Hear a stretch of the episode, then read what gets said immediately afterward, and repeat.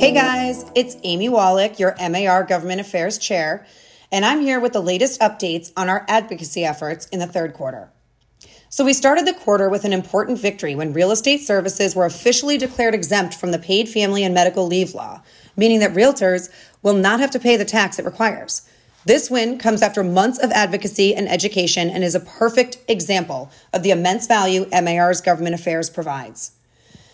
During the third quarter, we testified on seven bills, supporting five and opposing two. We also testified on two sets of short term rental regulations. Now, that's too many to discuss in depth here, but we hope you'll check out our monthly write ups on the MAR blog.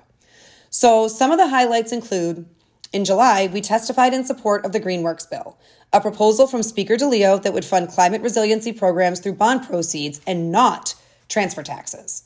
This was the third time we testified in support of the bill, which was unanimously passed in the House later that month.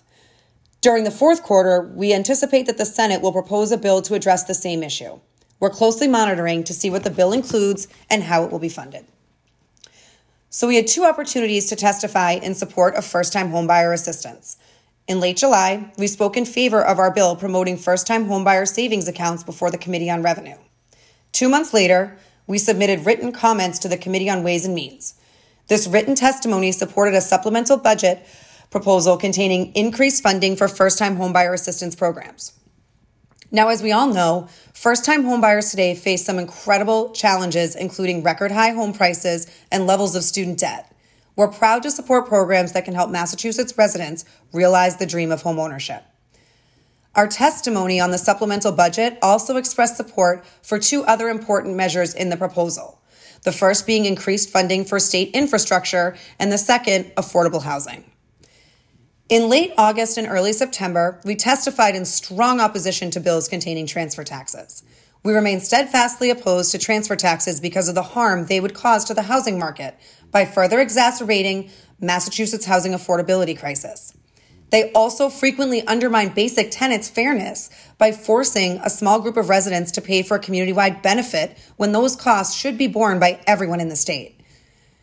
We remain engaged on short term rentals. In the third quarter, we provided comments to both the Department of Revenue and the Executive Office of Housing and Economic Development on proposed short term rental regulations. We will continue to advocate on this issue throughout the regulation drafting process and beyond. So, the fourth quarter is sure to be busy. We are watching closely for a Senate climate resiliency proposal and movement on the Housing Choices Bill, which would promote development by reducing the municipal voting threshold for certain issues from a two thirds to a simple majority. Keep an eye out for the Realtor Advocate for all the latest updates. And as always, don't hesitate to reach out to MAR staff if you'd like to get involved with our advocacy efforts.